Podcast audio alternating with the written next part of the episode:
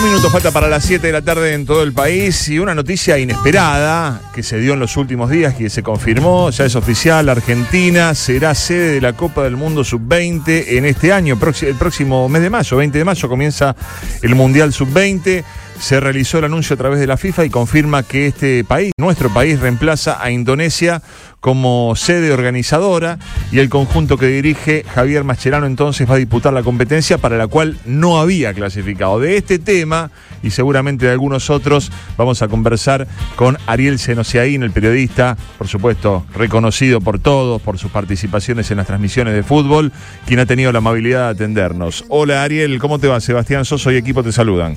Hola Sebastián, un abrazo, ¿cómo va? Bien, muy bien. Bueno, gracias por atendernos. Primero preguntarte a ver cómo ves vos esta llegada inesperada del Mundial a nuestro país. Por supuesto que ha recibido elogios y también críticas de aquellos que dicen que no están las condiciones como para poner la plata ahora y organizar un Mundial. Pero vos sos un especialista y nos gustaría conocer tu pensamiento.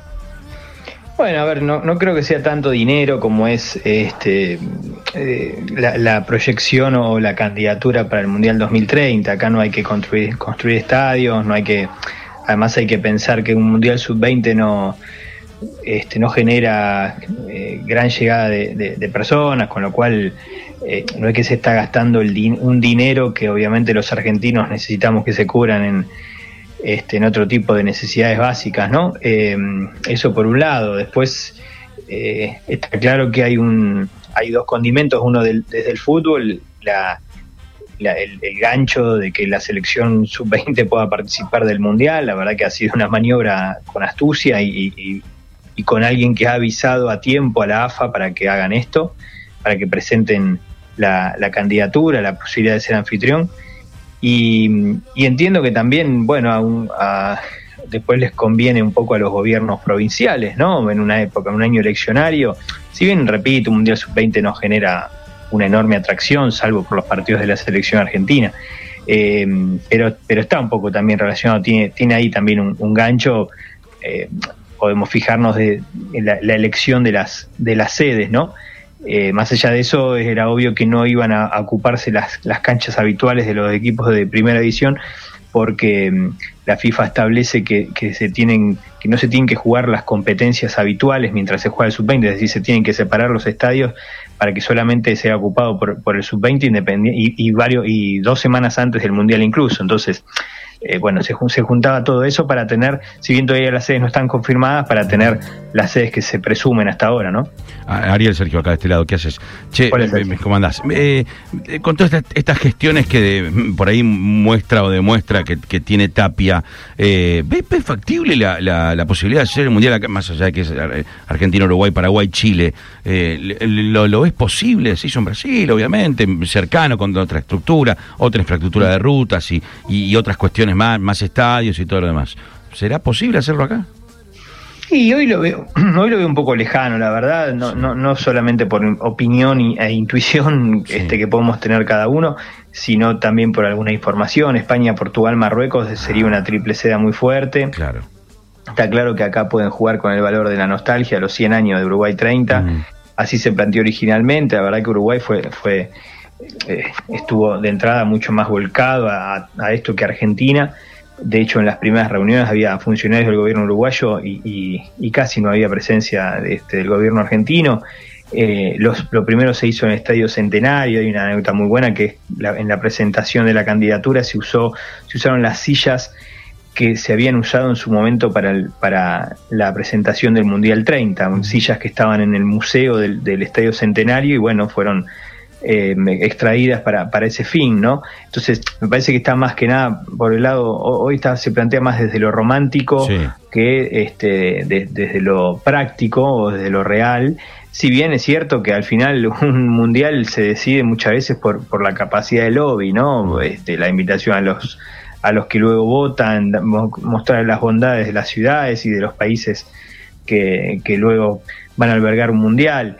Este, después de Qatar todo se puede, todo puede pasar, pero la, competencia es muy fuerte. Incluso hubo hasta una especie de pedido, esto, del pedido romántico que decís vos, hubo hasta una, una especie de, che, directamente sin votar, dennos el mundial porque eh, lo merecemos por los 100 años de los mundiales y todas estas cuestiones, directamente sin apelar a ningún tipo de votación, como que había una intención, yo no sé si eso fue real o no, de, que se lo den de manera automática, directa, sin licitación. Salomónica. Salomónica, como diciendo, bueno, bueno lo merecen, eso no sé si va a ocurrir. Sí, eso es imposible, no, no, no, no creo ni que entre, este, porque además, porque Europa le va, le va a dejar el mundial así nomás a Argentina? claro. Va a Argentina, Sudamérica. Eh, sí, hubo una movida en el último partido amistoso de la selección, salieron los jugadores con las remeras, está claro que hoy hay como un viento de cola hacia el, hacia el fútbol o hacia la AFA, ¿no? Una relación este, que evidentemente se ha forjado fuerte en, en el Mundial con la obtención de la Copa y todo se quiere aprovechar.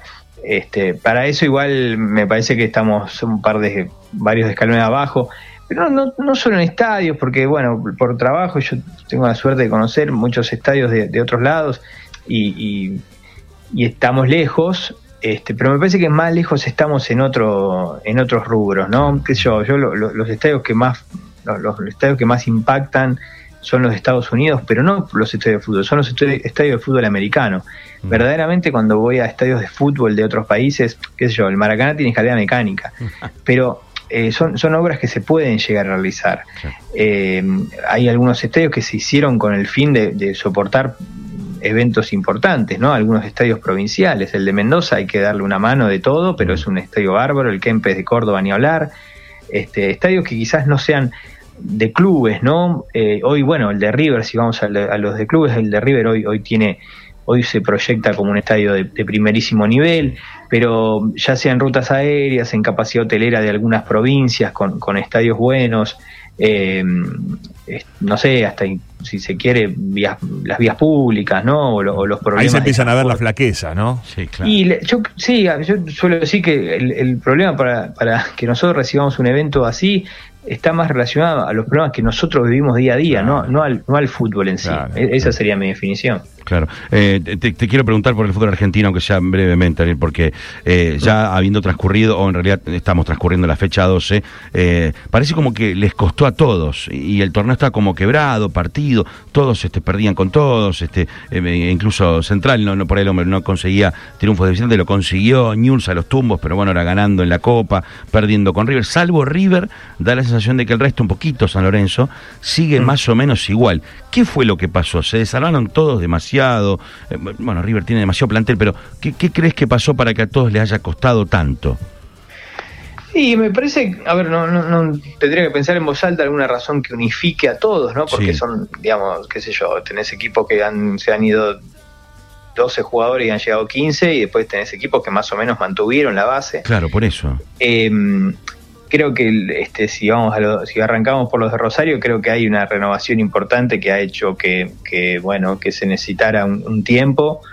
Eh, me parece que lo que hizo Russo en Central fue conseguir la solidez defensiva que no tenía el año pasado, consiguió una saga, una, una dupla central que, es confiable. Eh, y, después, bueno, tiene, ha tenido partidos en los que la contundencia lo, le dio resultados, ¿no? Como ese contra Huracán, que fue quizás el, mejor partido. Eh, lo de Newells es otra cosa porque se sabía que era, era un juego, un estilo más, más complejo. A veces creo que no tiene las herramientas, el material para ese juego, pero cuando del otro lado hubo equipos grandes fue cuando mejor, mejor cara se le vio.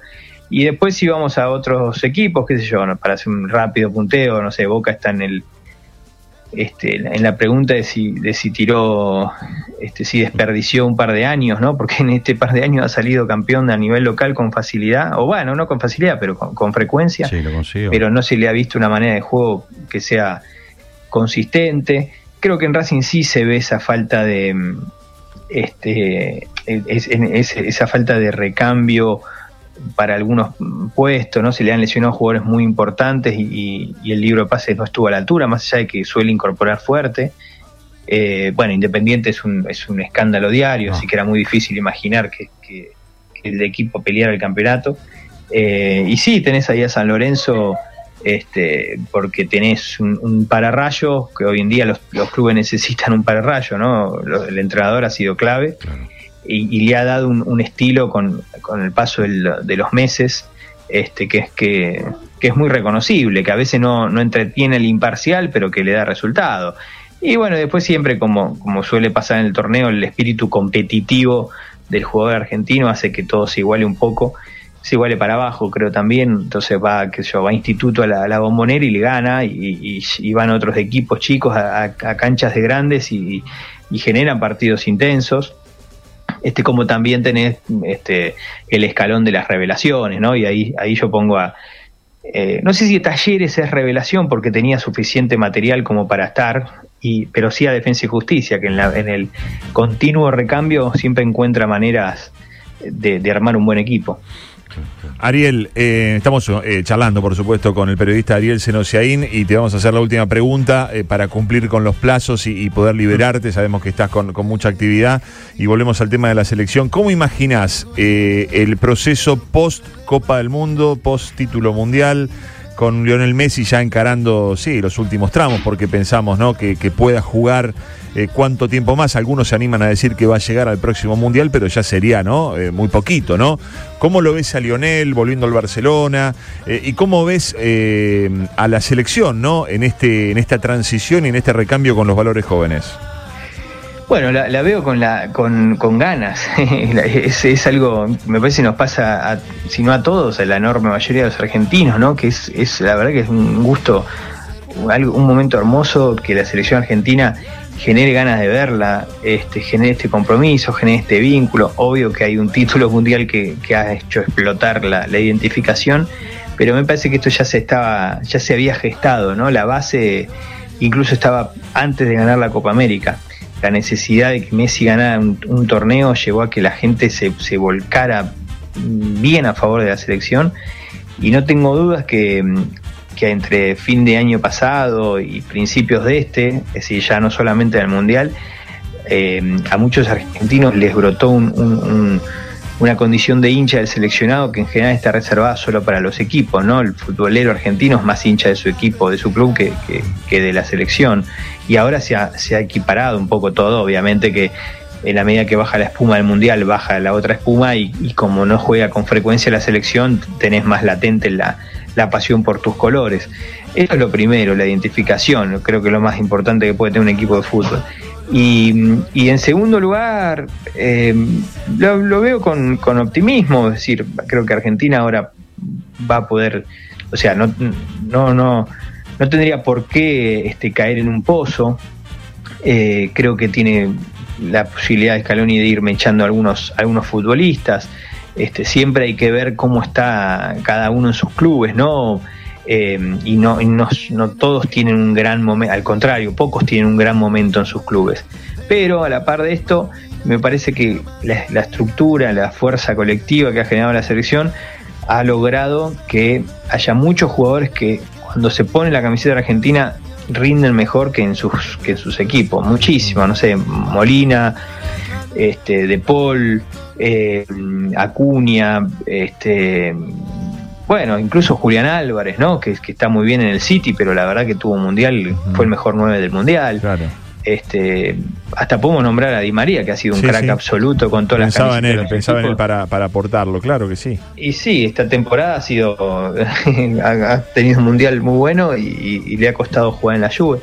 Entonces, eso me parece que es una como un punto de partida, ¿no? Saber que las ganas que tiene ellos de representar, la identificación, la comunión que hay en en lo grupal, el conocimiento futbolístico, porque ya empezaremos a hablar de un equipo que se tiene que conocer, eh, tiene, habla, nos deja optimistas para, para lo que viene, ¿no? Ariel, te agradecemos esta comunicación y seguramente volveremos a, molestarte para seguir hablando de fútbol. Te dejamos un abrazo. Bueno, bueno, les mando, les mando un abrazo, Sebastián, Sergio, y la, seguimos cuando ustedes quieran. Un saludo, gracias. Así pasaba Ariel Senociaín, hablando de fútbol, periodista de Teis Sport. Tenemos el mejor recuerdo, Ariel, ¿no? Comentando la última Copa del Mundo, ah. emocionándonos a todos. Hoy es el mejor comentarista de televisión. Sí, Sí, con mucha claridad. No se lo fútbol, dije ¿eh? para no, para no, porque viste que si no parece que sos un Sí, sí, sí. vaquera, viste que lo único que quiere es hablar con el famoso. Sí, sí, y no, no, no, No. no hace falta, pero yo lo pienso, creo que de televisión. Siempre centrado, ¿no? En sus comentarios. Superó a Barsky, superó a- no, no, no por mucho, Barsky también es excelente, pero de televisión, hoy creo que es el mejor. Es bueno, es bueno, bueno. Bueno de verdad.